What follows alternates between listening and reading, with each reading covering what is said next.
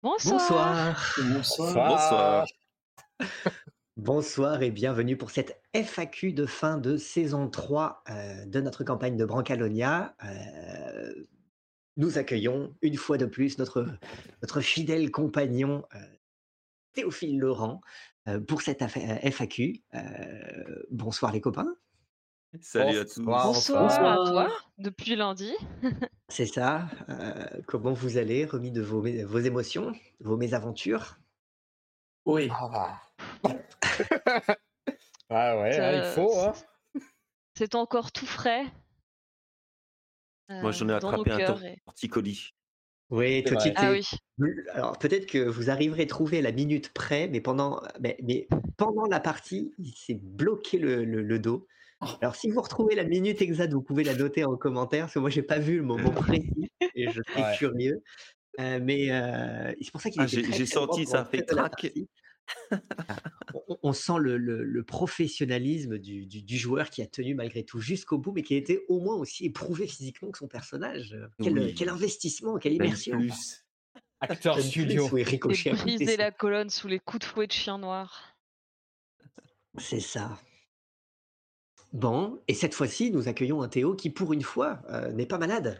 Oui, Il n'est pas malade et n'est pas flou. Vous pouvez enfin voir à quoi il ressemble. cette fois-ci, je n'enregistre pas depuis une cave à s'en retrouver désespérément miné par la maladie, la peste et l'opprobre. Maintenant, je suis en HD, ma voix est intelligible et mon système immunitaire est fonctionnel. Tel un phénix du numérique, il a rené de ses cendres pixelisées pour apparaître toujours plus. Toujours plus fluide, toujours plus cristallin, toujours, plus, clair. fluide. Ça, vous pouvez à présent mettre euh, un visage sur cette voix. Visage net. Vous nous direz si vous êtes, euh, si vous êtes satisfait ou si vous êtes déçu. Vous nous direz. Voilà. si vous êtes satisfait, mes, mes, mes MP sont ouverts. Si vous êtes déçus aussi, je ne discrimine pas. Là, c'est- Euh, il Voilà. malheureusement Les ni commentaires, remboursé ni échangé. les commentaires. donc- les commentaires. Euh, bah écoutez, euh, on espère en tout cas que euh, ça va bien de votre côté, de l'autre côté Bonsoir, de, de- Fab. de l'écran. Bonsoir, bonsoir Fab, bonsoir, bonsoir les copains, bonsoir à ceux qui nous retrouvent en live, à ceux qui nous retrouvent en replay, en différé. Merci à tous. Il est passé niveau 3, oui c'est vrai, comme les canailles. Vrai. je, je propose qu'on tarde pas parce qu'on a quand même beaucoup de questions. Yep. Donc, c'est toi qui vas faire notre, euh, notre maître de cérémonie ce soir, Théo. Tu as la liste des questions. Euh, Il y en a certaines qui viennent se rajouter à la toute dernière minute. Euh, Fab, on les a pris, on les a retriés, on a essayé de remettre tout ça un peu en place. On en avait qui faisaient un peu doublon, donc tu les retrouveras peut-être pas formulés exactement de la même manière que tu les avais posés, mais voilà, on- en tout cas, on essaye de prendre avoir en des compte. réponses. Ouais, de- vous devriez avoir des réponses à vos questions pour celles qui ont été posées. Eh ben, peut-être que sans plus tarder, on peut y aller.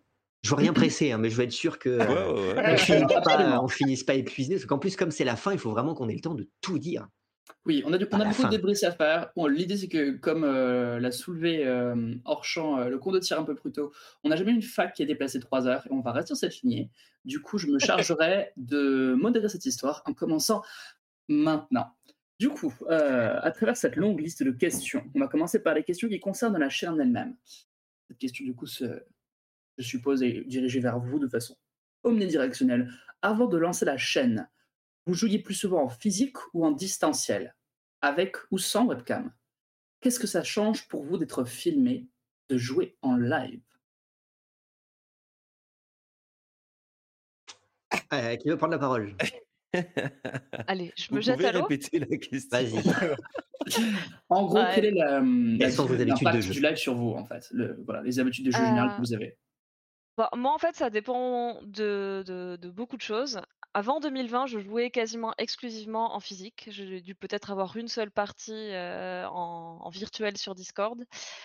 Pendant le confinement, évidemment, euh, tout était en distanciel et c'était fort pratique. Et après, pour des raisons personnelles, j'ai déménagé euh, loin, loin dans une, dans une vallée un peu perdue. Et maintenant, je ne fais plus que du distanciel parce que bah, tout simplement, je n'ai pas la chance de trouver des tables près de chez moi. Donc voilà. Avec ou sans Un appel au webcam. secours.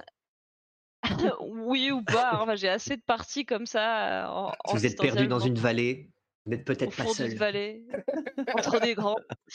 Euh, toujours sans webcam, avant Brancalonia aujourd'hui. Et qu'est-ce que ça change? Eh ben en fait, c'est surtout qu'on doit venir plus tôt parce qu'il y a des choses à installer, des réglages à faire.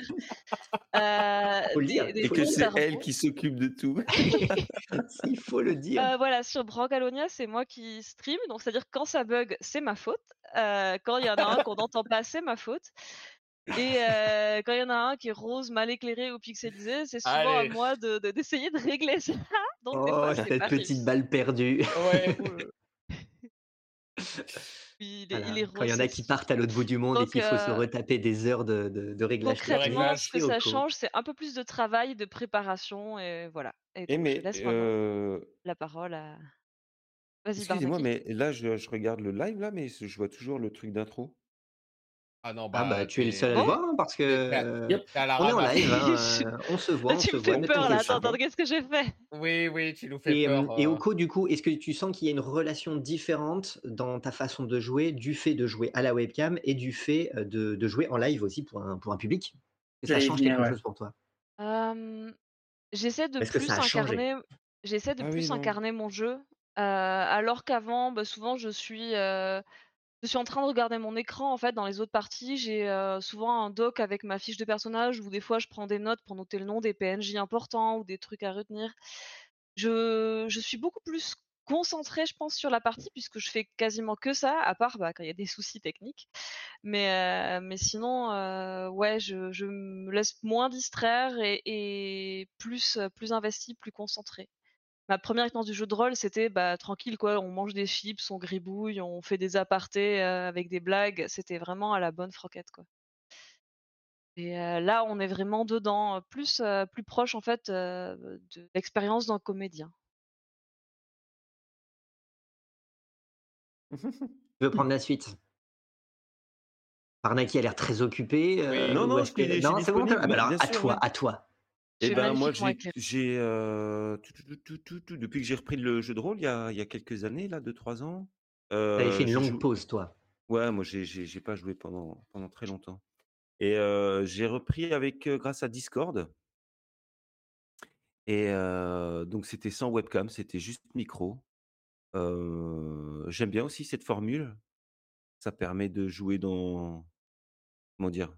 On n'a pas besoin d'une présentation physique, on peut vraiment se concentrer sur ce qu'on dit. euh. Moi souvent, je dans certaines scènes, je joue les yeux fermés quoi pour euh, vraiment visualiser.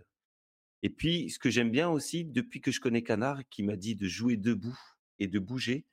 Et euh, quand j'ai pris cette habitude, j'ai, enfin, j'ai beaucoup apprécié les scènes, les scènes d'action, les scènes Je dynamiques. veux pas qu'il se Tu les repose. joues debout, et ben c'est, euh, t'es plus dedans que quand t'es assis, quoi. Bien sûr. Ouais, t'es plus investi dans, dans, dans l'action, je trouve.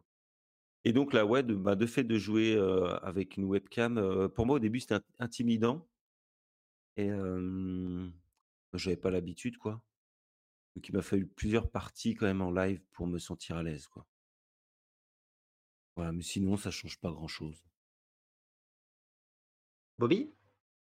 Euh, bah moi, pour ma part, euh, avant tout ça, moi, j'ai commencé le jeu de rôle avec voilà des pa- parties de jeu de rôle en physique autour d'une table, mais rapidement, euh, j'ai aussi fait une longue pause du jeu de rôle et euh, c'est euh, pas mal d'années plus tard que j'ai commencé à vraiment faire jeu de rôle régulièrement, mais sur sur Discord ou ou à l'époque sur Skype ou sur, en tout Mm. cas en distanciel. Euh, de temps en temps, ça m'arrive de faire euh, une ou deux parties de jeux de rôle en physique euh, dans ma ville euh, quand j'ai l'occasion et quand ça m'intéresse. Mais principalement, c'est euh, en distanciel. Euh, la webcam, c'est vraiment très récemment depuis, euh, le live que je joue avec la webcam. Euh, après, qu'est-ce que qu'est-ce que ça change? Bah, ça change que peut-être Canard euh, dira la même chose, mais euh, moi aussi j'ai tendance à, à me balader quand, quand je joue. Donc euh, moi, avant la webcam, quand je faisais du jeu de rôle, je me baladais euh, dans ma chambre euh, à faire les 100 pas euh, pendant pendant les parties. Donc Découvre euh, des là, choses. Je découvre des choses, c'est super mignon. donc, Moi aussi, moi euh, aussi. donc voilà, donc ça m'oblige à rester euh, en place. Alors même vous l'avez peut-être vu en live, moi je suis quasiment tout le temps à faire ça parce que je, je ne tiens euh, pas en place. Euh, mais sinon, euh, mais sinon bon, ça s'habitue à tout. Bon, ça, ça, ça permet de se, changer ses habitudes et de jouer en live. Qu'est-ce que ça fait? Bah, ça ça force peut-être à, comme voilà, on a une, on a une contrainte de temps à tenir, euh, ça force aussi à changer ses habitudes de jeu, à pas passer euh, des parties entières à, à débattre d'un, petit sujet, d'un petit morceau du plan qui de toute façon ne marchera pas comme prévu. Donc, euh, donc ça, ça oblige à, à tenir un, un délai et une dynamique de jeu pour, pour tenir dans, dans, dans le temps du live. Donc c'est aussi Mm. intéressant de se, de, se, de, se, de se trouver dans cette situation. Voilà.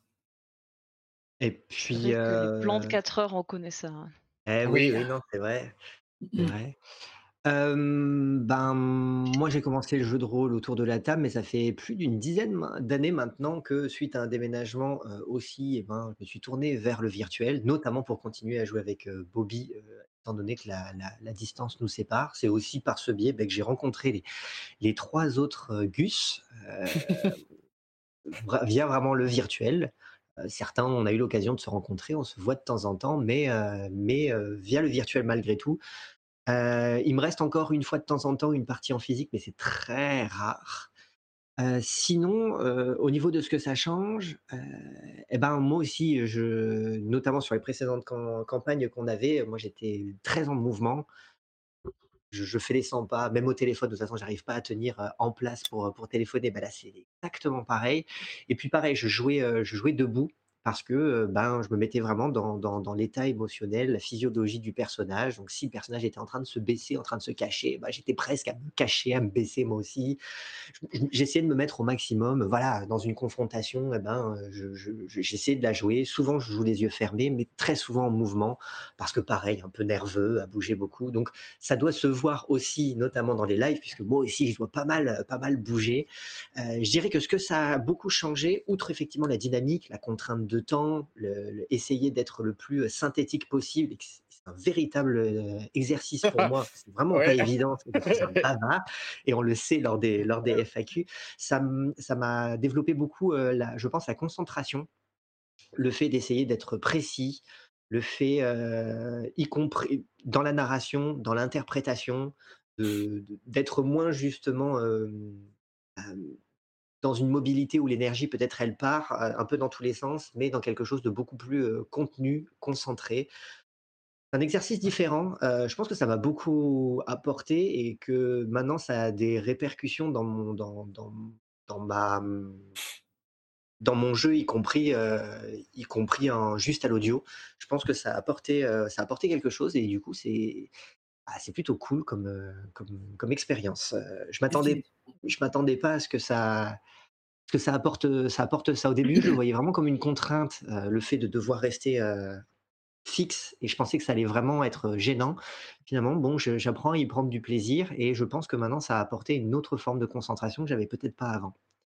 J'aimerais euh, rajouter très vite, euh, en tant que spectateur, qui du coup euh, vous connaît certains euh, personnellement et qui euh, a eu l'occasion de voir l'évolution que vous avez dans votre maintien face à la caméra, votre élocution et votre, euh, votre aise en fait entre la première saison, le premier épisode et le, celui qui est sorti récemment, ça ne fait pas photo, c'est très très agréable de voir à quel point vous prenez vos aises, vous vous êtes fait au format, à quel point vous, euh, vous avez juste... euh, pris la confiance en live en fait. C'est très intéressant en tout cas. Mmh. Du coup, vous pouvez Cool. définitivement, euh, si je, je vous encouragerais, si vous avez euh, l'envie ou l'occasion, à regarder euh, comment est-ce que vous, entre guillemets, vous occupiez l'espace Mm. Euh, au début par rapport à comment est-ce que vous le faites à la fin et surtout à quel point en fait, bah, juste en termes d'aise, il n'y a pas photo en fait. En tout cas, c'est très, euh, pour moi qui vous connais un peu du coup euh, hors champ, c'est très agréable en tout cas de, vous- de vous voir développer ça. Maintenant, la véritable question que tout le monde se pose, c'est est-ce que vous savez combien de temps il a fallu pour répondre juste à une question? Et toi, Ah, tu pas je dirais répondu. C'est quoi tes habitudes de, c'est quoi tes habitudes de jeu très rapidement? Très rapide. Ah oui. C'est facile, pas de, de c'est moi. facile de dire qu'on perd du temps. euh, Ah non, le, but c'était de mettre la pression. Je vais pas dire exactement combien de temps passait. J'allais le garder pour moi vicieusement, ça. Juste laisser 20 planer minutes. Exactement. Une demi-heure.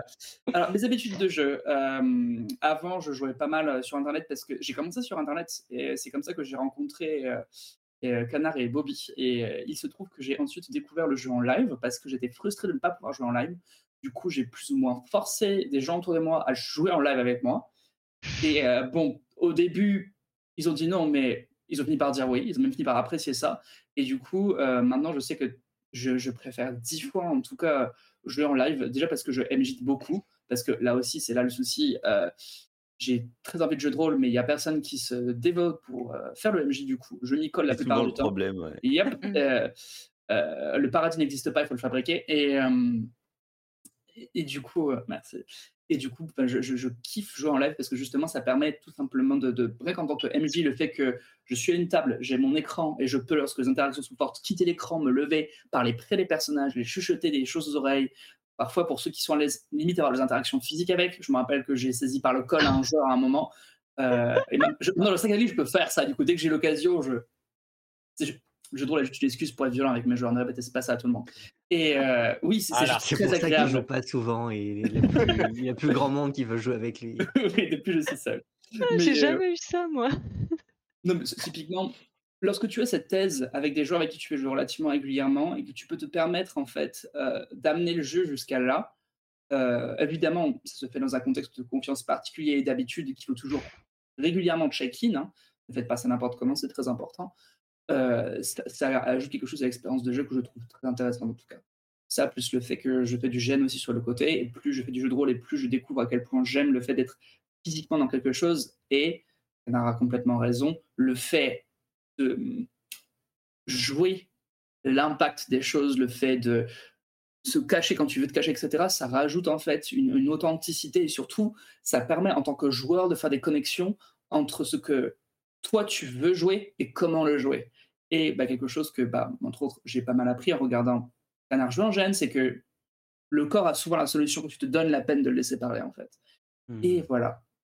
Sur ce, C'est gameplay. beau ce que tu dis. T'as mis, t'as Je- mis 10 minutes à répondre. Oui, il a, il a mis bien, autant de temps que nous. Théo, j'aime bien jouer en physique parce que je peux incarner mon personnage au co. J'aime bien jouer en physique parce que je peux manger pendant les parties. Ah oui, c'est Colle. Mais c'est beau, c'est beau. Je, je- je vous envie de faire du GN.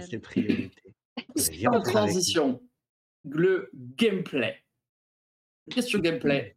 Quel niveau actuel ont les personnages? Comment s'est organisée la montée de niveau, l'adaptation et l'intégration de nouvelles compétences en cours de jeu? On est niveau peut-être 4 déjà- maintenant. Alors maintenant, vous êtes niveau 4, mais en fin, de, euh, fin de campagne. ouais. là, vous passeriez niveau 4. euh, Pour la prochaine la saison, si on voilà, on verra. Là, Nous, on actuellement, gagne donc, un coup, niveau vous- par saison. C'est ça. Alors, c'est.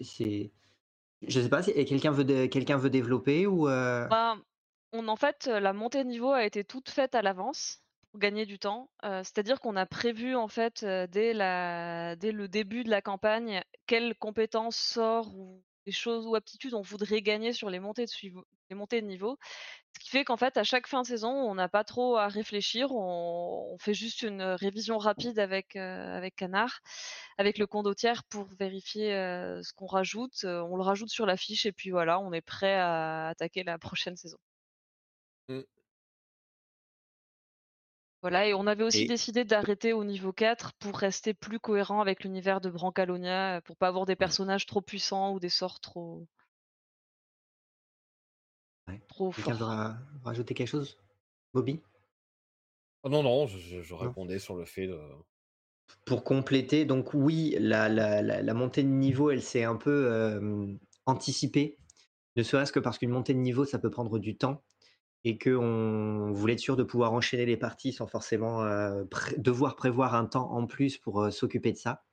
Ça nous a pas empêché entre chaque saison de refaire le point pour être sûr que la montée de niveau qui avait été anticipée en amont convenait toujours, ou s'il y avait besoin de faire des petits ajustements, parce que tout n'était pas, clairement pas figé. C'était aussi une montée de niveau qui, du coup, euh, se- s'envisageait quand même, euh, on va dire, à, à moyen terme, parce qu'on ne parlait pas de, de- de- d'anticiper la, la montée de niveau jusqu'au niveau 20, euh, c'est seulement jusqu'au niveau 4. Euh, ça permettait aussi euh, d'avoir une meilleure idée de l'évolution du personnage, comment le jouer, et du coup, comment intégrer toute cette évolution directement dans le roleplay et pas uniquement mécaniquement entre deux parties ou entre deux saisons. Donc ça a permis de faire par exemple euh, apparaître la compétence de, de Zéphérina, euh, sa capacité à parler aux tome. Animaux. Ah Oui, oui, ça aussi. aussi, mais euh, avant ça, euh, en saison 2, la cap- sa capacité à parler avec les animaux, normalement, elle aurait dû l'avoir entre la saison 1 et la saison 2, mais on a choisi de faire en sorte que ça, se, ça arrive en roleplay, donc ça arrivait au milieu de la saison 2. Alors, elle a peut-être, elle en a peut-être pas bénéficié dès le début, malgré le fait qu'elle était déjà niveau 2, mais on a essayé de faire en sorte que ce soit un peu plus palpable, un peu plus marquant. On, sait, on se souviendra maintenant quand Zéphérina, à quelle occasion Zéphérina a débloqué cette compétence. Pareil pour le, pour, euh, pour, La faveur de pacte, des pacte ondes. du tome, Bah, qui a été. euh, que normalement elle aurait dû avoir entre la saison 2 et la saison 3, bah, c'est arrivé en cours de saison 3. Euh, les compétences, par contre, qui en découlaient, les a eues en amont. Enfin bref, l'idée, c'est de faire en sorte que ce soit pas juste une évolution mécanique, mais qu'il y ait aussi quelque chose d'un peu plus euh, roleplay, intégré directement dans la campagne. Oui. Ouais, Pardon, je, je là, je trouvais que par rapport au roleplay, c'était plus logique en fait que euh, les nouveaux pouvoirs de Zéphérina du niveau 3 apparaissent une fois qu'elle ait réglé les, les choses avec son suzerain, donc avec Marraine. Et c'est pour ça que j'ai utilisé en fait aucun des nouveaux sorts ou des nouvelles compétences avant euh, la situation, avant Mmh. que euh, justement Marraine me fasse le cadeau du livre des ondes qui symbolise le, en gros la montée de niveau quoi. Même si tout avait été décidé.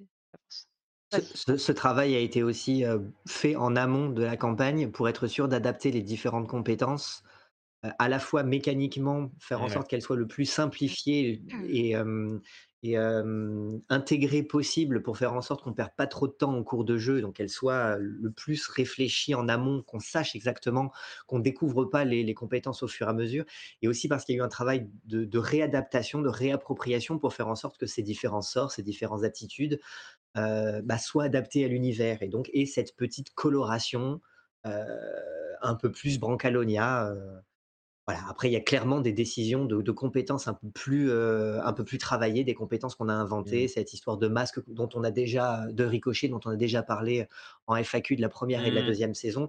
Et donc voilà, euh, là, c'est des véritables décisions qu'il a fallu qu'il a, qu'il a fallu prendre et on ne pouvait pas se permettre de le faire en cours de saison. Ça, c'était vraiment des décisions en amont. Oui, Oko Euh, je veux juste rajouter deux choses. On s'est plus ou moins concerté, notamment sur les choix des sorts et des aptitudes, via surtout le condottière, euh, notamment pour pas avoir des sorts qui soient redondants ou qui fassent Ouais. double emploi avec des sorts qu'un autre aurait pris. Et personnellement, moi, j'ai essayé de choisir mes sorts en fonction de ce qui était logique pour le personnage de Zéphérina. Si la magie vient du suzerain, il faut que ça soit des choses qu'une marraine l'a fait, aurait pu lui donner.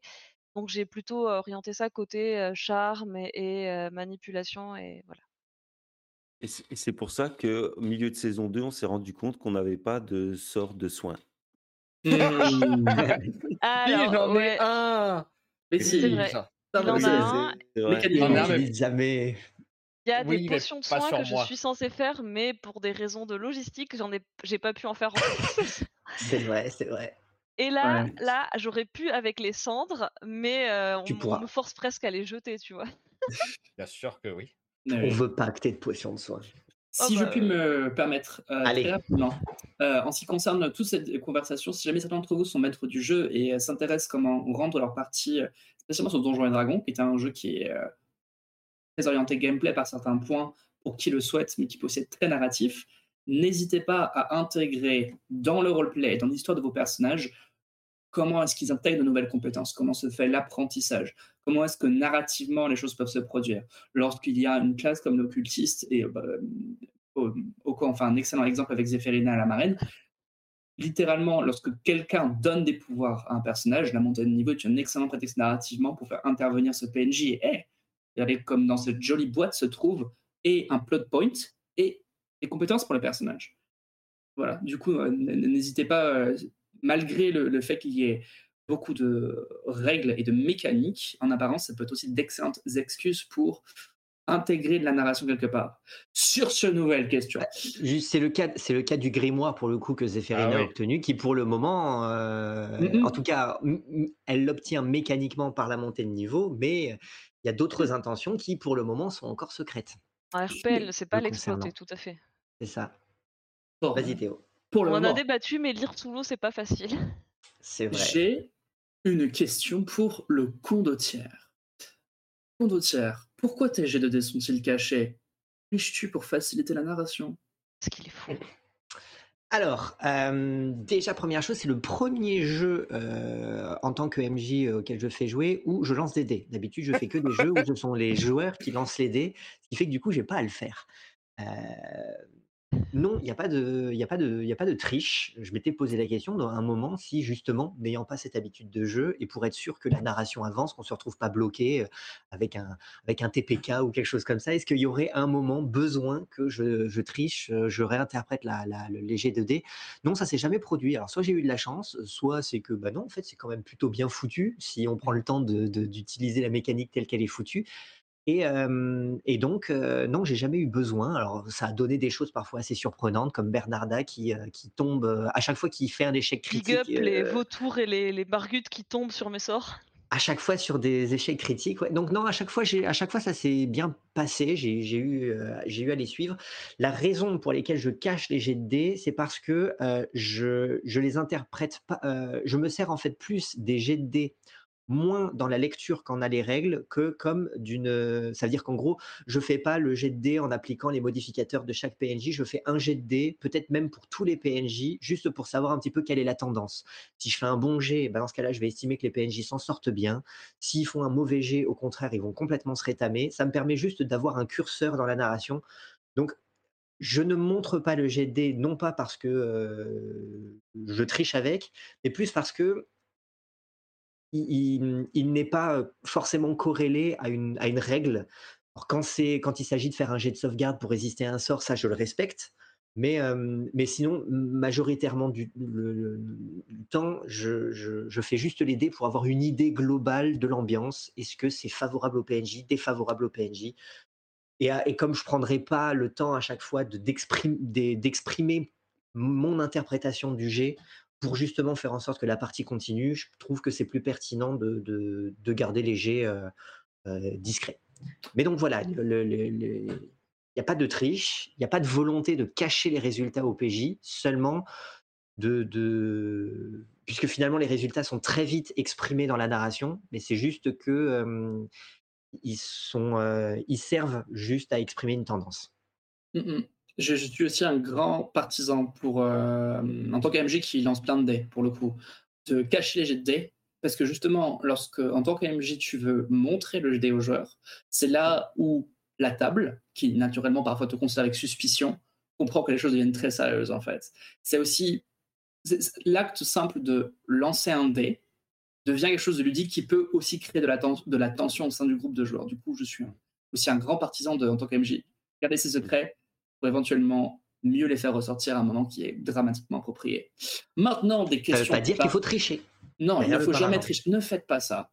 Non, ne faites pas ça. Je, je vous déconseille très fort en tant que maître du jeu de tricher sur les dés parce que en fait, le fait d'avoir un résultat que vous n'anticipez pas, que n'anticipez pas, que vous ne contrôlez pas, va en fait vous forcer à faire des pompes en improvisation.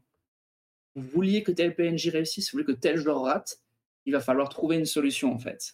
Et c'est plus intéressant pour vous, c'est plus intéressant autour de la table, spécialement si vous laissez une marge euh, d'aléatoire je vous le recommande très chaudement et, ça, chaudement, et ça ne peut que vous aider à devenir meilleur en impro que de laisser cette, euh, cet imprévu et les déparler en fait. Parce que parfois il y a des situations extraordinaires qui sortent du hasard.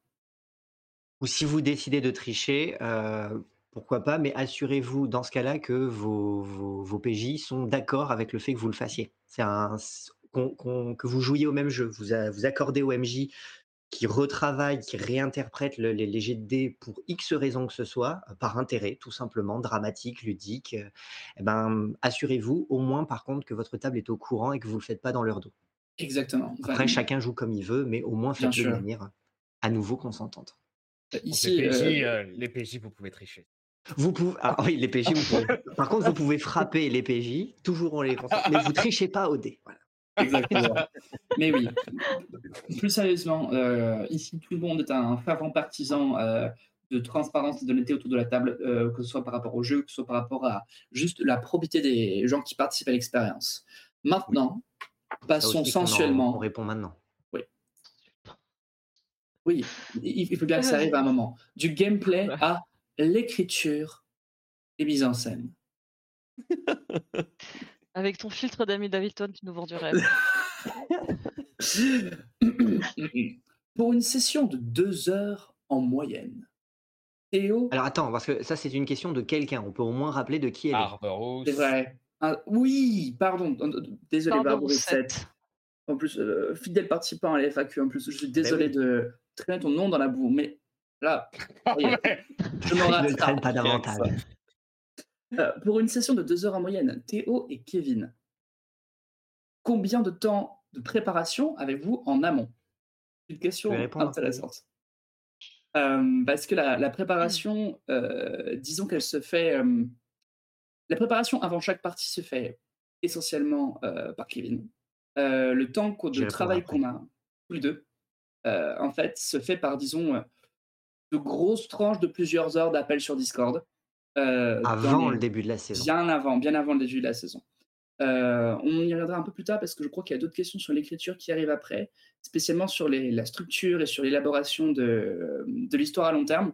Mais disons qu'on a, moi et Kevin, établi très tôt une structure globale d'univers, de campagne et de force en présence. Et qu'en fait, chaque saison a été l'occasion zoomer sur une zone particulière qu'on savait que les personnages allaient traverser durant le temps de la saison tout en commençant déjà à préparer la, suite de leurs aventures, en fait. C'est vraiment une euh, progression qui s'est faite de très générale, les thématiques globales de l'histoire, quels sont les grands axes qu'on veut développer au cours de cette campagne, au particulier. Quelles sont les zones que les personnages vont traverser, quelles sont les forces en présence, et comment est-ce que les personnages pourraient être attirés ou pas par les différents leurs et différents attraits que euh, ces mini-univers ont à. Sais bien, on est attirés partout, nous. Oui, Tu nous mets Bah une oui. grosse carotte, on fonce. hein. Bah, vous- vous- vous- on, va, on va pas se mentir, vous êtes facilement carottable à bien des niveaux. Euh, c'est ça qui est super chouette aussi, c'est que comme vos personnages c'est ont des. Ah oui, Oui. vos personnages sont très clairs par rapport à ce qu'ils veulent, ce dont ils ont besoin, ce qu'ils craignent et quelles sont leurs aspirations. Du coup, c'est fantastique d'avoir, euh, comment dire, le poisson agité devant le dauphin pour faire Hé, saute On sait. On- on a une vague idée de qu'est-ce qui va vous motiver. Euh, ouais, pour compléter, euh, moi j'ai demandé de l'aide à Théo en cours de saison 1 pour m'aider à structurer ce que j'avais envisagé pour la première saison. Par la suite, on s'est mis à préparer la saison 2 et la saison 3. Donc on a commencé à préparer la saison 2 alors qu'on n'avait pas encore terminé de jouer la saison 1. Puis on avait commencé à travailler la saison 3 alors qu'on n'avait pas encore terminé de, jouer la saison 2. Mais une fois que la saison elle est entamée, euh, on va dire que, à part de temps en temps où euh, il y a un truc auquel j'ai pas pensé et je, me retourne vers, euh, vers Théo pour, pour savoir ce que lui il en pense. En général, à ce moment-là, c'est moi qui, qui prends plutôt la relève. Donc, en amont, on prépare tout le setting, on définit euh, les PNJ, les différentes intrigues. euh, On n'écrit pas ça sous forme de vraiment de scénario, mais donc pas un truc linéaire que les PJ doivent suivre, mais uniquement des pistes, euh, des, potentiellement des événements qui pourraient se produire. Par exemple, l'épilogue dont on reparlera un petit peu plus tard, l'épilogue de la saison 3. Mais sinon, pour, pour le reste, c'est juste des pistes, plein, de, plein de points d'intérêt, des, voilà, des intrigues. Et ensuite, en jeu, on voit où les PNJ, PJ vont. Et puis, euh, et puis moi, j'ajuste d'une partie sur l'autre. Si je vois que ok, les PJ vont partir du côté des ghettos, et ben je ressors mes notes concernant, euh, concernant les ghettos. S'ils partent plutôt vers un albergo, et ben je, je me penche de ce côté-là. Donc je jongle un petit peu pour essayer de me remettre en tête la masse d'informations qui a été traitée en fonction des parties. Mais sinon, majoritairement, le seul travail que je fournis, outre le fait de réajuster mes notes pour être sûr que ce soit les, notes, les plus utiles pour la partie qui vient qui soient en, soient en tête euh, dans, dans, dans- ah, dans ma prise de notes, euh, le seul truc que je fais entre deux parties, c'est le résumé.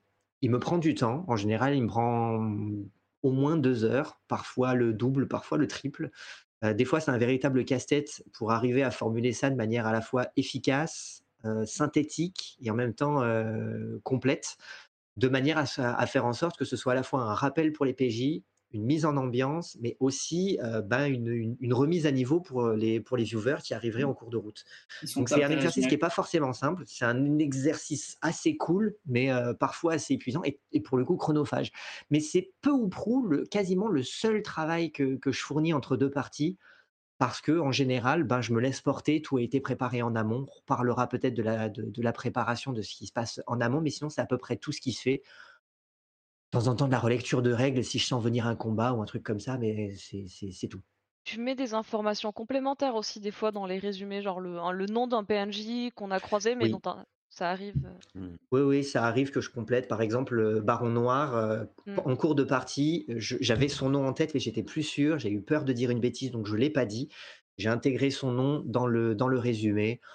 Par commodité, j'avais peur Mm. qu'il ressorte, euh, qu'il re- qu'il ressorte pas par la suite. Alors c'est un peu méta, mais bon, c'est, ça permet plus de lisibilité. C'est, en, en- je- en cinq semaines dans les puits, on a pu l'entendre son nom, donc c'est pas forcément choquant. Oui, hein.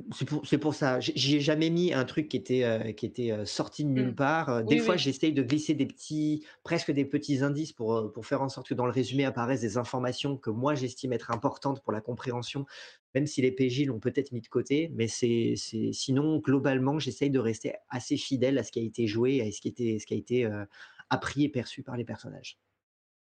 Donc très peu de préparation euh, entre les parties, un peu plus en amont. Mais euh, on, on va venir sur le pourquoi notamment.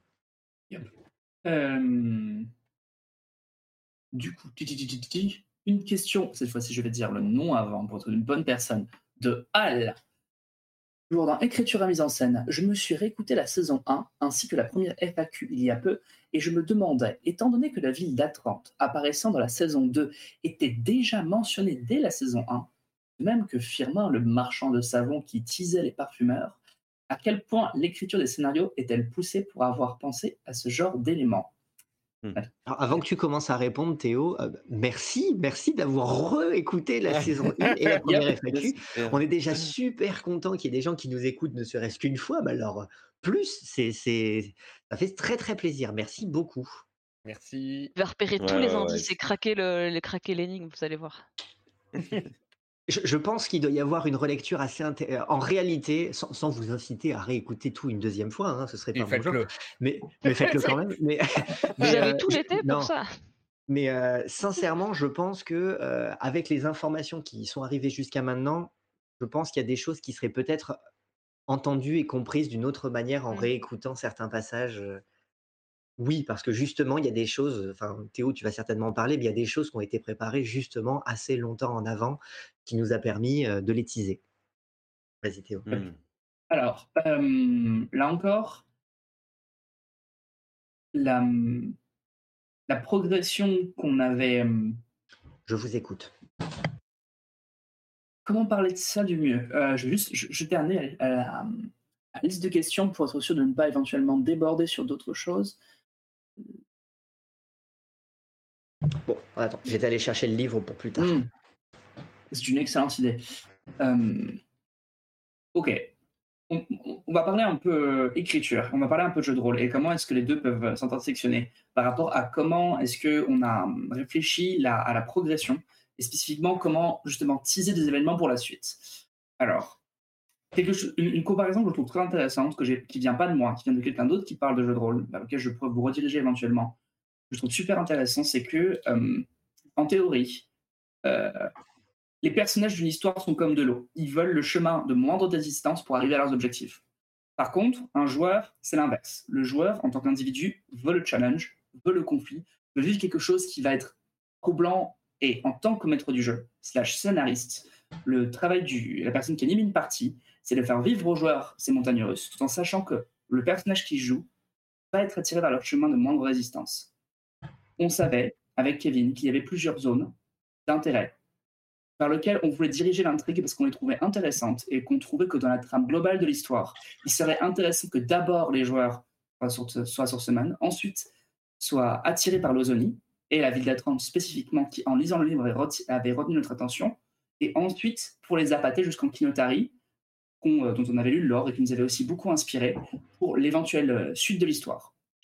Et du coup, comme on avait déjà une vague idée du trajet, et que en lisant les zones et en ciblant la carte, oui, ce serait judicieux vu vers où va lire l'histoire que tel personnage par là, ce qui motive ensuite telle fuite à tel endroit, ce qui motive que les personnages les suivent, de commencer déjà à semer un, un chemin de petits poussets vers où la suite de l'intrigue allait venir en fait. Et ça implique aussi de passer par ce teasing parce que il y a plein d'informations sur le monde de l'Italie qui est vaste, c'est un organisme vivant et c'est normal en fait que les joueurs entendent des choses qui se passent ailleurs. Et alors, quitte à les entendre, autant que ce soit vers d'éventuels futurs points d'intérêt. Du coup, voilà la raison pour laquelle on a parlé d'attente tôt. Voilà pourquoi est-ce que Firmin était un crochet pour éventuellement attirer les gens dans cette direction. Et euh, voilà pourquoi est-ce que très vite, en fait, on avait cette euh, série de... Je n'utiliserai pas le mot rail parce que c'est pas vraiment... Euh, un fil rouge C'est quoi? Un fil rouge? Exactement. Un fil rouge d'une zone à l'autre, d'une ville à l'autre, d'un environnement à l'autre. Ce fil rouge, on le sait maintenant, ce sont les parfumeurs. Exactement. Il y a, hum, disons qu'il y a plusieurs niveaux de jeu. Euh, moi, quand, quand, j'ai commencé à travailler euh, la, la, préparation de la, la campagne, j'ai commencé à noter quelques idées et ensuite j'ai cherché dans le, dans, le livre de Brancalonia quelle région serait la plus propice pour mettre en scène ces idées. C'est tombé sur la Volturnie, donc je suis parti de la Volturnie. En cours de d'écriture et en cours de jeu, bah, quand on a commencé à travailler ensemble avec Théo pour faire euh, finaliser cette région et puis ensuite euh, se dire c'est quoi la suite, bah, on s'est posé la question de où est-ce que les PJ pourraient bien aller ensuite. On a cherché en premier dans les régions frontalières à, la, la, Volturnie puisqu'on a imaginé un trajet euh, probablement par le biais de leur caravane. On est parti sur l'Ozonie, c'est la première qu'on a lue. On on a commencé déjà, à avoir des idées, donc on a fait OK, go. Donc, donc avant même que le, la, saison 1 en, en, en Volturnie ne soit terminée, on a commencé à égrener des indices pour faire en sorte qu'on ne se retrouve pas à commencer une saison 2 en mode pouf, vous venez d'arriver en Ozonie mais on ne sait pas pourquoi, essayer de donner justement un fil conducteur qui incite les personnages à aller dans cette direction. Comme Et puis on a refait la même chose. Granita, effectivement, euh, la, présence de la présence de, Firmin, euh, les vaches de Kino, de Kinotari, mais qui étaient arrivées avant ça par par A30. Euh, et puis ensuite, on, a refait la même chose en Ozonie. On pendant qu'on était en train de travailler l'Ozonie, on, on s'est dit, il faut quand même qu'on n'oublie pas que à la toute fin de la saison, il faut qu'il y ait quelque chose qui leur donne envie d'aller vers la prochaine destination. Et puis, on, a, on s'est dit, cette fois-ci, c'est un port, ils vont partir, par la mer. On a regardé la liste des ports. Euh, enfin, on a regardé la liste des régions. Et puis, on a décidé de partir sur la Kinotari. Euh, un petit peu après le choix de cette région. Mais donc, au fur et à mesure, on savait un peu où on allait. On avait aussi une vision globale euh, de, d'un grand plot, celui visiblement qui pour le moment tourne autour des parfumeurs, de la rose bleue, d'un certain, de certain nombre d'autres intrigues. Et ben, on a laissé des indices pour faire en sorte que, tout, que, ça donne l'impression que eh ben, toutes ces régions étaient connectées, que l'histoire des PJ, l'enchaînement de leur mission l'était aussi, pour donner une espèce de cohérence et pas uniquement découper euh, en corvée. Donc il y a à la fois un zoom qui est fait sur chaque région où elles ont leurs propres intrigues qui ne sont pas forcément connectées aux autres. Euh, Tarasque, euh, euh, l'Aqueduc, et, puis il y a d'autres, il y a d'autres intrigues, les magnifiques, et il y a d'autres intrigues qui, elles, par contre, sont, sont plus poreuses d'une région à une autre, certaines qui ne sont pas achevées, euh, et mmh. qu'on pourra, euh, qu'on pourra euh, peut-être exploiter plus tard. Donc voilà, c'est toujours un espèce de va-et-vient entre un, plot local et un métaplot beaucoup plus mmh. ça, plus le fait que ce qui est commun à l'ensemble de ces régions, c'est les PJ qui ont leurs propres histoires. Et ça, ça aussi, ça permet de faire des accroches, que ce soit par les éléments de leur background, que ce soit par les, les, choses qu'ils font dans les lieux où ils passent. Et puis, bah, tout ça, ça crée du, ça crée du jeu. Donc, ça, plus le fait que aussi parfois on ouvre le livre, on lit une zone et on a mode Oh, ce truc est trop cool. Ce truc est trop cool et pas terminé. il faut qu'on. C'est juste, juste la pulsion de ça, c'est chouette. Je le veux dans l'histoire. C'est juste une idée, ouais. Voilà. Et euh, la question suivante euh, est directement. Attends, Oko, tu avais quelque chose à dire? Tu avais quelque chose Non, à non, rajouter je, Oko je, faisais juste remarquer que les, les PJ laissaient une sacrée trace sur le passage entre source molle inondée, Bien sûr. A30 brûlée, euh, longue rive On en inondée reparlera. aussi. On en parlera avec Ouais. plaisir. Bon, après, il y en a deux, c'est pas nous, hein. A30 et longue rive. C'est jamais votre faute. C'est jamais la faute de qui que Si ce soit. source molle, c'est notre faute. Enfin, la mienne. Uniquement ta faute. Enfin, bon, Euh, oui, je, je te rappellerai pas ce que j'ai fait à Londres dans une autre campagne, mais. Oh waouh. Ah, Ça l'a glissé. L'a glissé. Ah, On en ça- parlera, on en parlera Oh peut-être. La question suivante est directement dans le prolongement de, celle-ci- de celle-ci, et c'est exactement ça dont, auquel j'alludais un peu plus tôt. Euh, Théo et Kevin, comment faites-vous pour à la fois laisser beaucoup de liberté aux personnages joueurs dans leurs actions en monde quasi ouvert, en parvenant à raconter malgré tout l'histoire que vous avez écrite? Ça, c'est quelque chose de, que j'applique non-stop dans les campagnes que je joue, c'est-à-dire que euh, est-ce que, en tant que joueur, j'ai le moyen de faire vivre en permanence, je ne sais pas, un macrocosme ouvert de la taille d'une- d'un. État ou d'une En tant que joueur ou en tant que MJ maître du jeu, pardon. Je, peux pas, je ne peux pas décemment, avant d'avoir cinq classeurs, une carte et trois comptables, faire ça. Par contre, il y a quelque chose autour de la table que je suis sûr de très bien connaître, et ce sont les joueurs. Si je connais les joueurs, si je connais les personnages qui jouent, et si je connais à quoi les joueurs répondent et à quoi les personnages répondent, j'ai mon histoire qui est déjà presque déjà écrite, parce que je sais qu'est-ce qui va, à quoi ils vont réagir, qu'est-ce qui va en fait attirer leur intérêt, à la fois en tant que personne physique et à la fois aussi en tant que personnage euh, virtuel. Et à partir de là, diriger quelqu'un dans un monde ouvert, c'est très simple.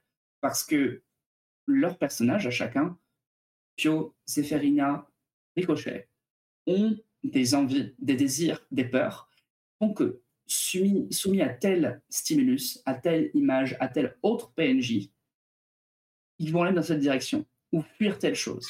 Et du coup, c'est très simple en fait de les pousser là où est-ce qu'on a envie de les envoyer en fait, sans toutefois donner l'impression qu'il y ait un rail et toujours en gardant en tête la vague direction vers laquelle on veut les emmener, parce que en fait, comme euh, on, on sait comment est-ce qu'ils marchent, c'est facile de les aiguiller en fait. Et en parallèle, il y a aussi beaucoup d'imprévus dans leur vie, dans ce qu'ils traversent comme aventure.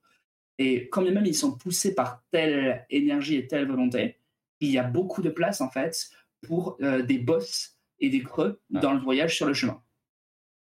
Et, et on les prend, les boss. Oui, bien sûr.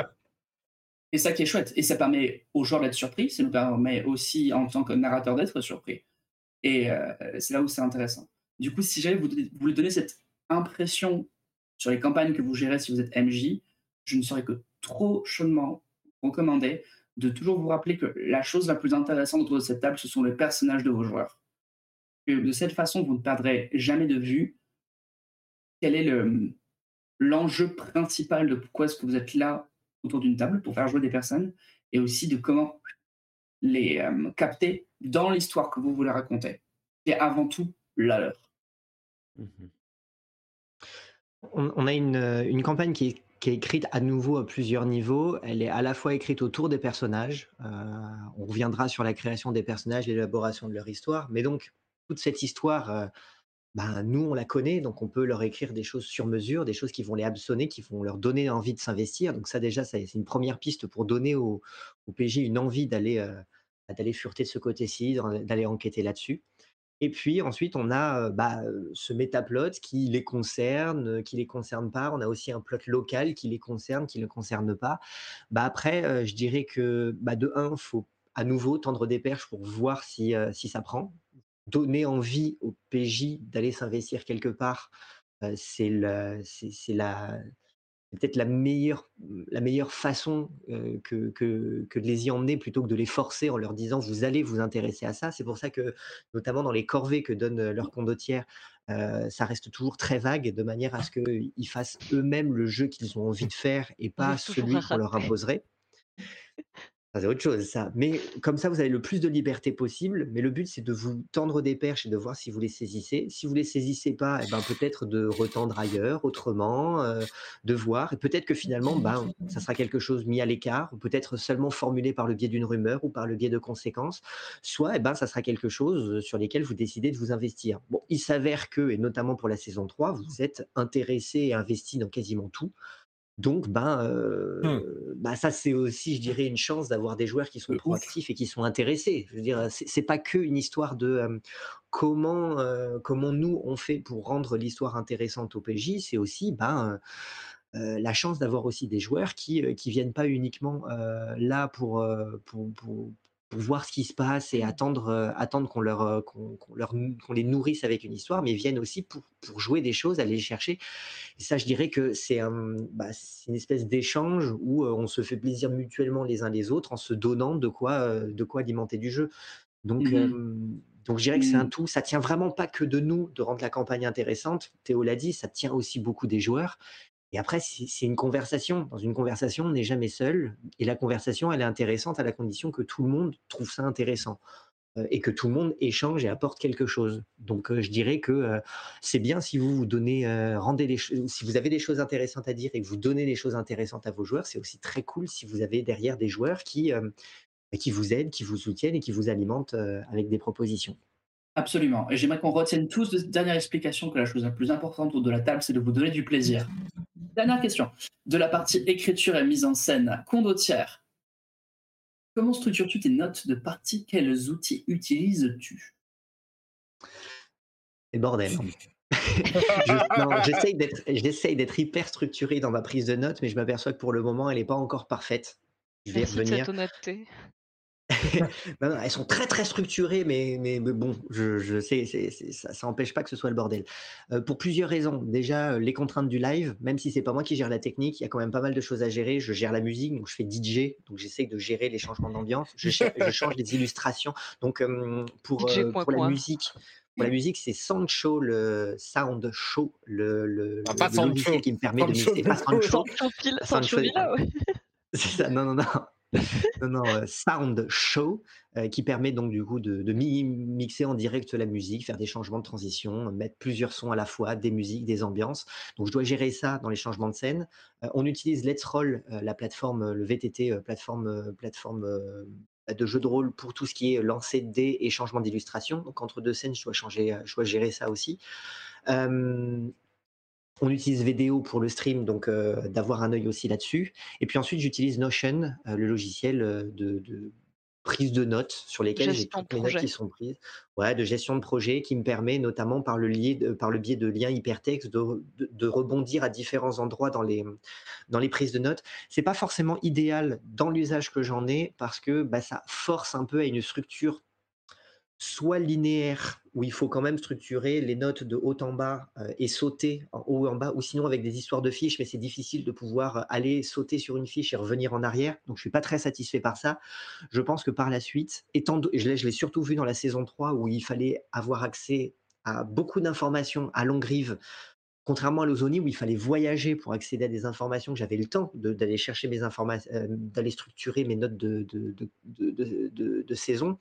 Autant là, dans le cadre d'une même partie, ils peuvent aller au ghetto, ils peuvent aller dans tel albergui et dans tel albergo et donc c'est difficile pour moi. Il y avait beaucoup de PNJ et beaucoup de PNJ au même endroit, donc c'était un peu la galère. Je pense que par la suite, heu, que ce soit pour ce jeu ou pour d'autres, je vais revenir à une utilisation que que je faisais d'un autre logiciel, d'un site pour le coup qui s'appelle kumu.io, qui permet de faire des relation maps et heu, donc ça permet donc de faire des mind maps, heu, des, des cartes mentales et comme je fonctionne beaucoup, heu, visuellement, c'est beaucoup plus pratique, heu, je pense, pour un usage très bac à sable. Donc je vous encourage, heu, on essaiera peut-être si on y pense de mettre, des liens dans la description, mais c'est très utile. Théo, Tu dire un quelque chose? Vas-y. Théo. Non, je veux dire, tu t'es fait un genre de wiki en fait sur Notion, c'est ça, pour avoir tes notes? Ouais, je me suis fait un je me suis fait un wiki, j'ai tous les tous les PNJ, hormis ceux qui sont créés à la volée, mais mais j'ai tous les PNJ avec en général les informations qui les concernent, de temps en temps un petit trait de personnalité, une petite note, Mmh leur d'interprétation. Le objectif, plus Leur objectif, oui. Alors des fois des fois les PNJ, sont sont ils ont juste un rôle, utilitaire, des fois enfin pour pour la avancer l'intrigue et puis ils sont construits au niveau de leur interprétation directement dans l'improvisation. Des fois, au contraire, ce sont juste des persos d'ambiance qui permettent de raconter du lore. Donc là, ça il y a pas spécialement de hiérarchie. C'est pour ça aussi que, des fois, je m'aperçois que toutes les informations ne sont pas, heu, apparues dans le scénario et que j'essaye de faire en sorte qu'ils puissent apparaître, heu, plus tard, ailleurs, autrement. Théo? Juste pour passer à la suite et mh. accessoirement, pour là encore mini note pour les gens qui veulent être, heu, maîtres du jeu ou quoi que ce soit, ayez toujours un bloc-notes ou quelque chose comme ça sur lequel prendre des notes de choses que vous avez peur d'oublier en cours de partie. Parce que croyez-moi, vous pouvez avoir une excellente mémoire, vous allez oublier des trucs et rien n'est plus embarrassant rien n'est plus embarrassant que d'oublier en cours de partie le nom du PNJ dont un PJ est amoureux depuis plus de 20 ans parce que juste tu es trop concentré sur autre chose. Mmh. Mais juste pour conclure là-dessus, le plus important, malgré tout, c'est pas vos notes au moment où vous jouez, c'est ce qui se passe à la table. Donc soyez plus c'est moi c'est c'est pour ça que des fois je peux me retrouver à devoir improviser quelque chose tout simplement parce que je retrouve pas la note en question. Mais le plus important, c'est surtout d'être dans l'in dans dans l'instant, dans l'immédiat, bah, noyer le poisson, f montrer que vous savez pas, heu, remettez à plus tard, l'information, mais faites en sorte d'être là à la table et pas passer votre partie, dans soit dans les règles, surtout quand il y en a beaucoup, soit, faites en sorte que la partie continue. À nouveau, c'est une conversation, donc ne bloquez pas en cours de route. Faites avancer, l'histoire, enfin du moins, c'est le conseil que j'aurais Mmh. tendance à donner, heu, si vous voulez quelque chose de dynamique et heu, et qui continue à entretenir une ambiance, une immersion. Après tout dépend ce que chacun est venu chercher à la table, évidemment. Très bien, maintenant, une question dans la catégorie rôle. C'est un c'est un roleplay, rôle. on le dit parce que ça a coupé, heu, en cours de en cours de route. Roleplay. Roleplay. Le roleplay. On a vu mon mais on n'a pas entendu ce que j'ai dit. C'est c'est Non, ça c'est ça. Et c'est gâché. Du coup, une question de Fab. Comment s'est déroulée l'élaboration des personnages, notamment pour leur créer des histoires et des secrets intéressants? Puis par la suite, quel a été le suivi en cours de campagne pour prendre en compte leur évolution? Je vais vous, heu, laisser débriefer ça parce que c'est une sacrée question. Heu, je vais juste commencer dès qu'on dépasse un certain cap parce que j'imagine qu'il y a plein de choses à dire. Oui, mais t'in t'inquiète pas, pour le moment, ça va très bien. Les dernières questions sont beaucoup plus courtes que les premières, donc te te base pas sur la quantité. Heu, je fais juste une petite parenthèse pour dire qu'on a déjà répondu sur l'aspect gameplay, heu, puisqu'on a on a Mmh. déjà parlé de tout ce qui concernait la la les compétences, les tout ça. Mais heu, je vous laisse la parole pour, bah, les joueurs, pour parler un petit peu de comment s'est passée la création de votre point de vue. Je compléterai, besoin. Ça a été du boulot. Un petit peu, hein? Ouais, ouais. Vas-y, parle, parle-en. Bah, moi, je sais pas pour les autres, hein, parce qu'on a on a fait ça en duo, donc c'est-à-dire, heu, un joueur plus le maître du jeu, heu, à la discrétion des autres, quoi et hem, Pour, moi, garder secret justement des pans des ce Ah personnages. oui. Ouais. heu, tout tout à fait, tout à fait, ouais. Donc bah, moi, ça j'ai mis du temps à trouver mon personnage, j'avais une idée vague, mais j'ai eu beaucoup de de difficultés, heu, à créer Ricochet. Heu, on en a reparlé beau beaucoup de fois. Il y a beaucoup de, on était partis sur des lignes, heu, après on a fait demi-tour, donc beaucoup de changements, et puis, bah, après la création des secrets, heu, je sais pas, c'est peut-être plutôt au maître du jeu d'en parler,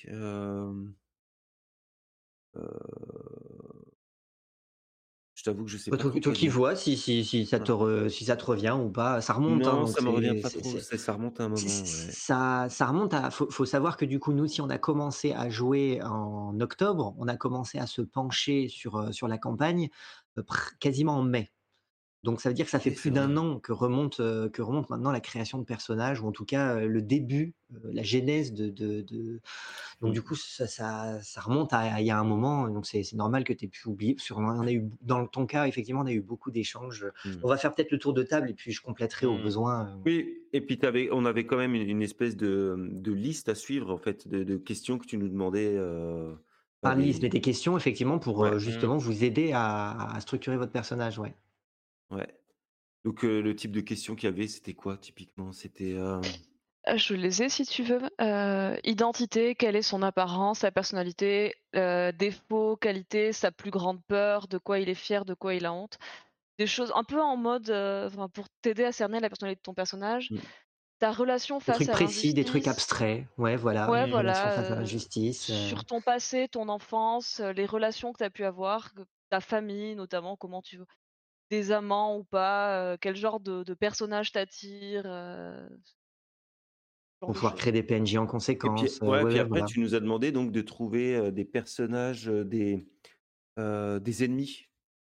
Je vous ai demandé du coup de créer aussi des relations, ouais, des personnages ouais, auxquels vous teniez, des personnages, à qui avec qui vous aviez des à qui envers qui vous aviez des dettes, des personnages, ouais. qui, qui des rivaux, Ouais, famille, certains qui rivaux, sont amis, apparus, il y en a certains qui sont encore à apparaître peut-être, mais mais, Mmh. oui, ouais, ça ça, mmh, ça a permis de, heu, de vous laisser plein plein de possibilités de de voir par quel bout vous vous commenciez à élaborer votre personnage. Vous pouviez commencer, heu, soit parce que vous aviez un truc concret en tête, soit par une question qui vous évoque quelque chose, Ça, y a je dirais qu'il y a pas eu 2- 2 créations de personnages, avec la même dynamique, donc c'est pour ça que je pense que ce sera intéressant d'entendre tout le monde sur le sujet.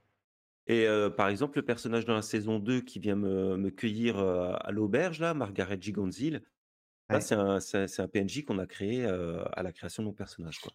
Ah, envers qui tu avais une dette? C'est le fameux personnage envers qui toi, ton personnage a une dette, ouais. Vous en avez tous, voilà. 1 ou presque, quelque chose comme ça, mais voilà, toi c'était Mon maître ouais. chanteur. Maître chanteur, ouais. Qui reviendra sûrement. Oh, j Mmh. j'imagine, oui. Ouais. Les autres voulaient en parler? Heu, je peux laisser Bobby juste pour passer avant oh pardon, vas-y peut-être finis. pour finir, bah, sur mon personnage, donc moi j'avais créé ma famille, hein, mes origines, heu, mes sœurs, elles ont tout un nom, tout un prénom, mais en fait, je sais pas pourquoi, mais je m'attendais pas à tomber sur une de mes sœurs, mais pas du tout, quoi. Bah, Je m'étais dit: «Ah, c'est je les ai cool. laissés loin», j'ai Ricochet a décidé de fuir sa famille, donc tant que j'étais je me disais: «Tant qu'on n'est pas dans la région ou proche de du village, heu, de de ses origines, il y a aucune raison pour lesquelles je tomberais sur, Tu connais un pas de ma Canard famille, toi. quoi» et quand je l'ai vu apparaître, heu, devant l'albergo, là, j'ai fait: «Oh non!» On en reparlera de son intervention, Ouais. justement.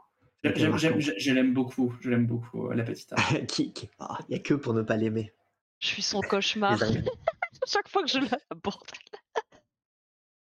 Bobby, Oko, qui de qui vous 2 prend la suite? Je vais être longue, moi donc je peux laisser passer Bobby, comme ça j'accélérerai. heu, bah, la création de personnage, alors c'est vrai que ça remonte et puis je suis comme Pio, heu, moi je perds la mémoire. Mais non, mais oui, Pio, j'a j'avais, ah, la création s'est fait plutôt rapidement, en tout cas dans son ton cas, oui. dans dans son concept global. Là où ça a été le plus long, c'était de trouver des membres de la famille, tout ça, voilà, trouver des noms précis, ce genre de choses, ça a mis peut-être un peu plus de temps, mais c'était du détail, de de fin de création. Mais c'est vrai que moi, tout de suite, j'avais un concept, je voulais bah, j'avais, vraiment moi, ça partait de toute façon, je voulais jouer une sorte de caricature de Don Quichotte et Don Quichotte est déjà plus ou moins une caricature.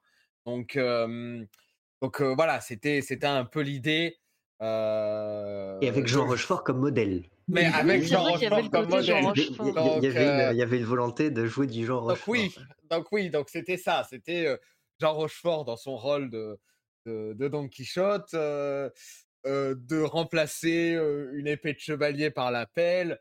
Ensuite, je me souviens qu'en cherchant, dans le bouquin de Dragon, alors je sais plus comment ça s'appelle, si c'est, heu, l'historique ou, quelque chose comme ça, mais je suis tombé sur, âme paysanne, donc quelque chose qui va très bien aussi avec la pelle. Dans Brancalonia, Hem, ça, c'est dans C'est Brancalonia. un don de C'est Brancalonia. Brancalonia, ouais, c'est un don de Brancalonia. C'est pas Brancalonia dans? Dragon.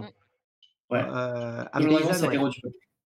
Mmh, je suis je pas suis certain. certaine parce que je l'ai revu l'autre jour, je cherchais un truc dans le Parce que âme paysanne importe, me 2. me donne des outils de jardinage et je suis pas certain que ce soit dans Dragon. Mais dans mais bref, bon, c'est un Bon détail, bon, on peu importe, l'autre, ouais. c'est la même licence. Voilà, heu, c'est le même, heu, le même éditeur. Mais ce qui se passe, c'est que voilà, donc je suis tombé là-dessus et tout de suite, quelle idée, voilà, qu'est-ce qui peut aller avec une pelle? Bah, sa passion pour le jardinage.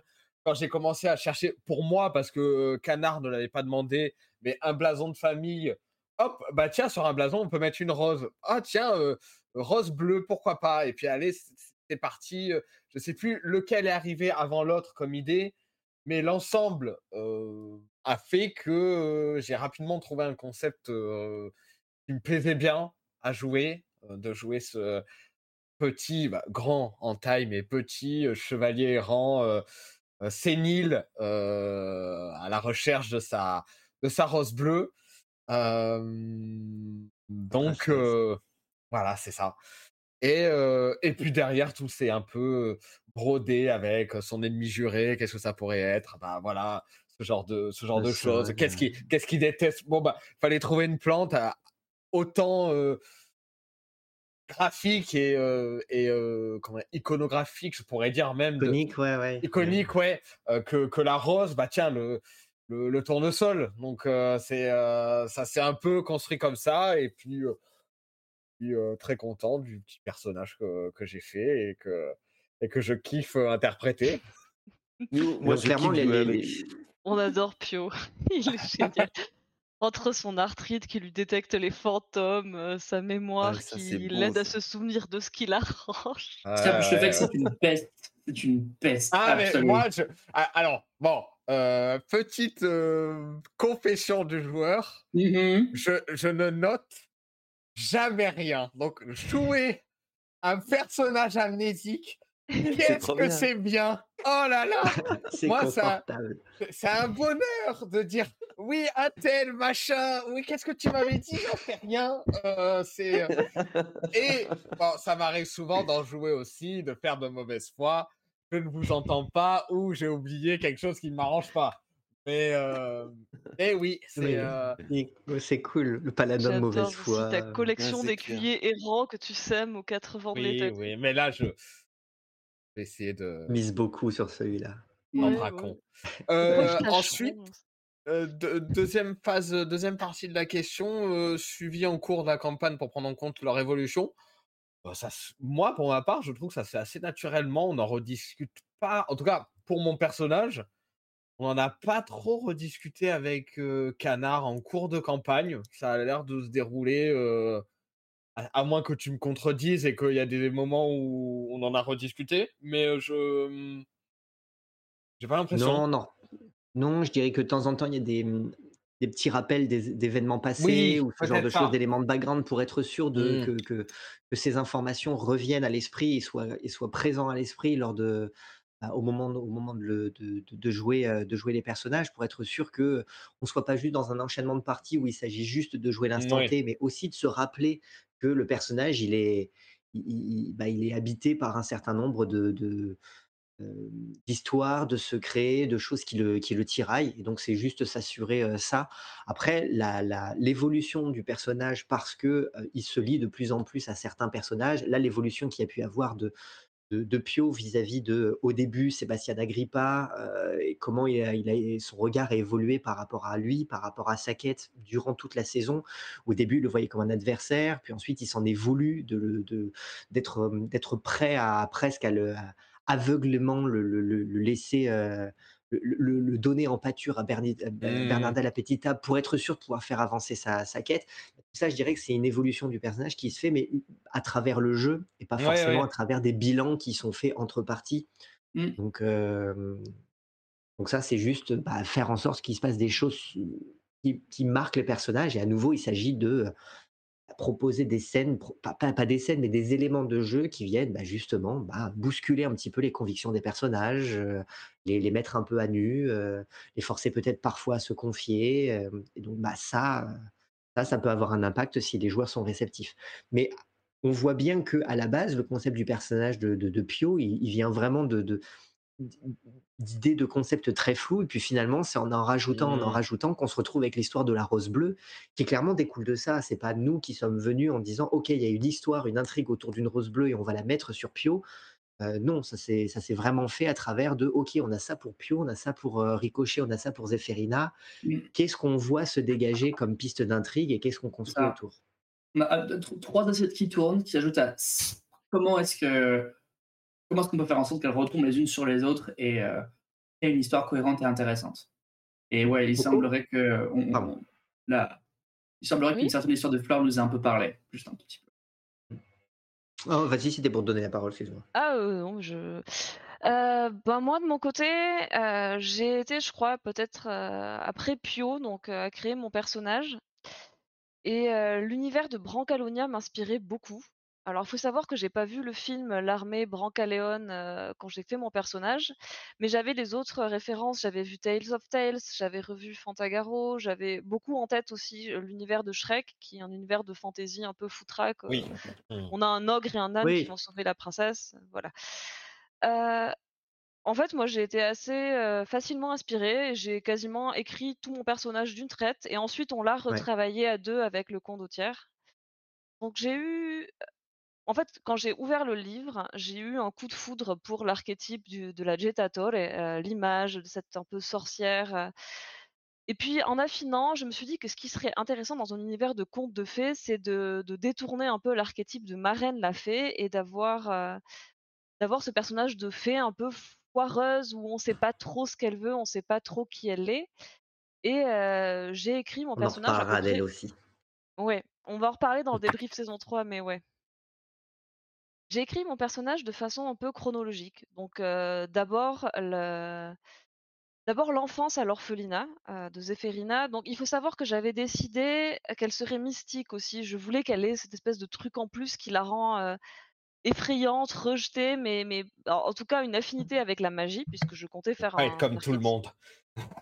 mais mais j'avais dit dans les précédentes facs que j'aimais beaucoup jouer des archétypes de personnages, heu, magiciens, sorciers, ensorceleurs, enfin sur ces des lanceurs de sorts. Mmh. Heu, après bon, la caste de barde m'aurait éventuellement intéressée, mais on avait déjà quelqu'un dessus, donc heu, c'est très bien. Donc j'ai raconté son enfance à l'orphelinat, comment elle s'évade de l'orphelinat. J'ai raconté sa rencontre avec Marraine, sans toutefois en écrire, trop sur Marraine, mais plutôt pour donner un ton, un personnage, avec évidemment Canard au condottiere libre, heu, licence de réinterpréter ça à sa sauce.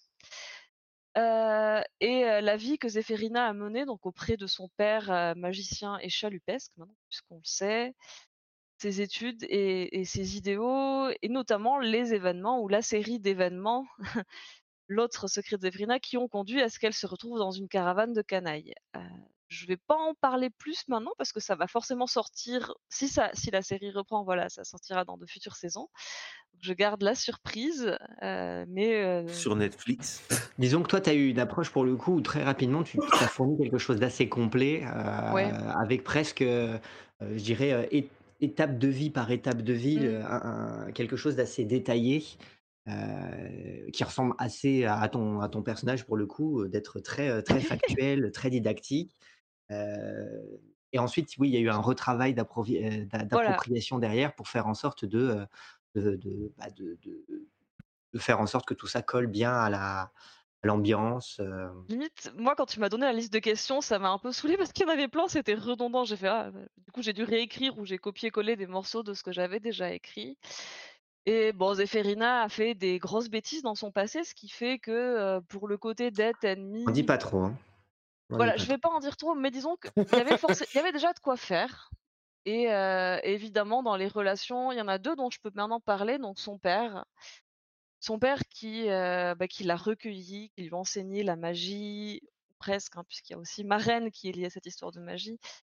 Son père qu'elle adore et qu'elle ne peut plus revoir pour des raisons qu'elle expliquera sans doute plus tard et et bien donc son ami qui date de ses années d'études, le fameux Sébastian Agrippa. Lui, j'avais littéralement écrit 2 lignes et le reste, c'est complètement le condottiere, le côté parfumeur, Ouais, je peux peut-être même vous le lire ce que j'avais écrit sur ce mais voilà.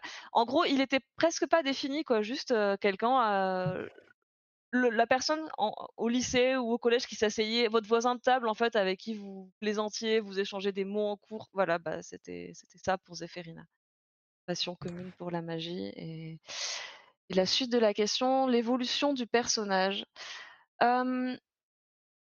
Ouais, bon, les secrets intéressants, du coup, j'avais été assez autonome et l'évolution, il y a un secret qui est sorti, donc la relation avec ma reine, où j'ai dû faire un peu mon coming out et avouer à, à Pio et Ricochet euh, que j'avais euh, une sorte de, de pacte bizarre avec ma reine la fée, bien que tous les tenants et aboutissants n'en aient pas encore été révélés. notamment parce que Zéphérina ignore beaucoup de choses.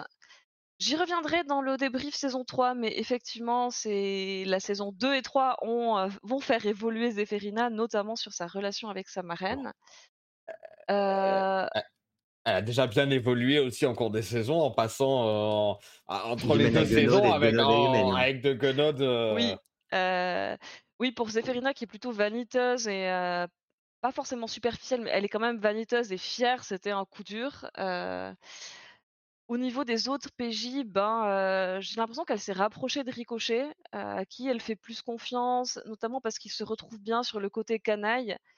Zéphérina ayant un compas moral très variable, vous l'avez remarqué, hein? O o Oko, moins que le que le récapitulatif des choses qui Mmh. se sont passées, la question c'est plus de savoir est-ce que, mmh, est-ce que ça a été facile? Est-ce que ça a été difficile de de de de traduire l'évolution de ce personnage? Est-ce que tu as eu besoin de de de d'aide, de conversation? Je pense que c'est à plus à ce niveau-là que la question se pose, Bah, parce l'accompagnement en fait, ouais. OK, ouais, voilà, heu est-ce qu'il y a eu un accompagnement? Est-ce que est-ce que toi, c'est des choses qui ont été assez évidentes à mettre en place? Ou est-ce qu'au contraire ça, bah, c'est venu justement surprendre, bouleverser un petit peu soit tes attentes, soit tes, heu c'est plus à ce niveau-là? Parce que le compte rendu, me oui, pardon. regardez la saison et puis, heu, perdons pas trop de temps là-dessus. Je vais dire oui et non. Heu, oui, parce que j'ai quand même une idée assez claire de qui est Zéphérina, donc jouer la réaction aux événements était pas forcément enfin, c'était assez naturel et non, parce qu'il y a eu des moments où on a eu quelques discussions, notamment sur l'interprétation du personnage et heu, notamment avec la transformation en Guenod et qu'est-ce qu'on fait de tout ça? Et où c'était pas forcément évident et où là, c'était plus pour moi en tant que joueuse, comment interpréter le personnage plutôt que comment faire évoluer le personnage. Je sais assez facilement voir comment Zéphérina vit les choses. Clairement, la source molle, elle culpabilise, c'est assez naturel, en fait, puisque j'ai une bonne idée de qui elle est, ce qu'elle veut, quels sont ses objectifs dans la vie. Des objectifs à court et moyen terme et à long terme. Est-ce que ça répond ou est-ce que Je poserai juste vite fait peut-être une question qui s'adresse à tout le monde. Est-ce que vous est-ce que vous alors là, Oko a l'air de dire que, heu heu, elle elle elle visualise suffisamment son personnage pour le connaître. Est-ce que malgré tout, il y a des moments où vous avez été surpris vous-même en tant que joueur par, heu, là où votre personnage pouvait aller en termes de jeu, d'émotion, et qui vous aurait presque surpris? Ou est-ce que non, vous estimez que, vous êtes dans une forme de contrôle et a il y a pas de moment où le personnage, vous échappe, et vit par lui-même, un peu abstrait comme comme question, mais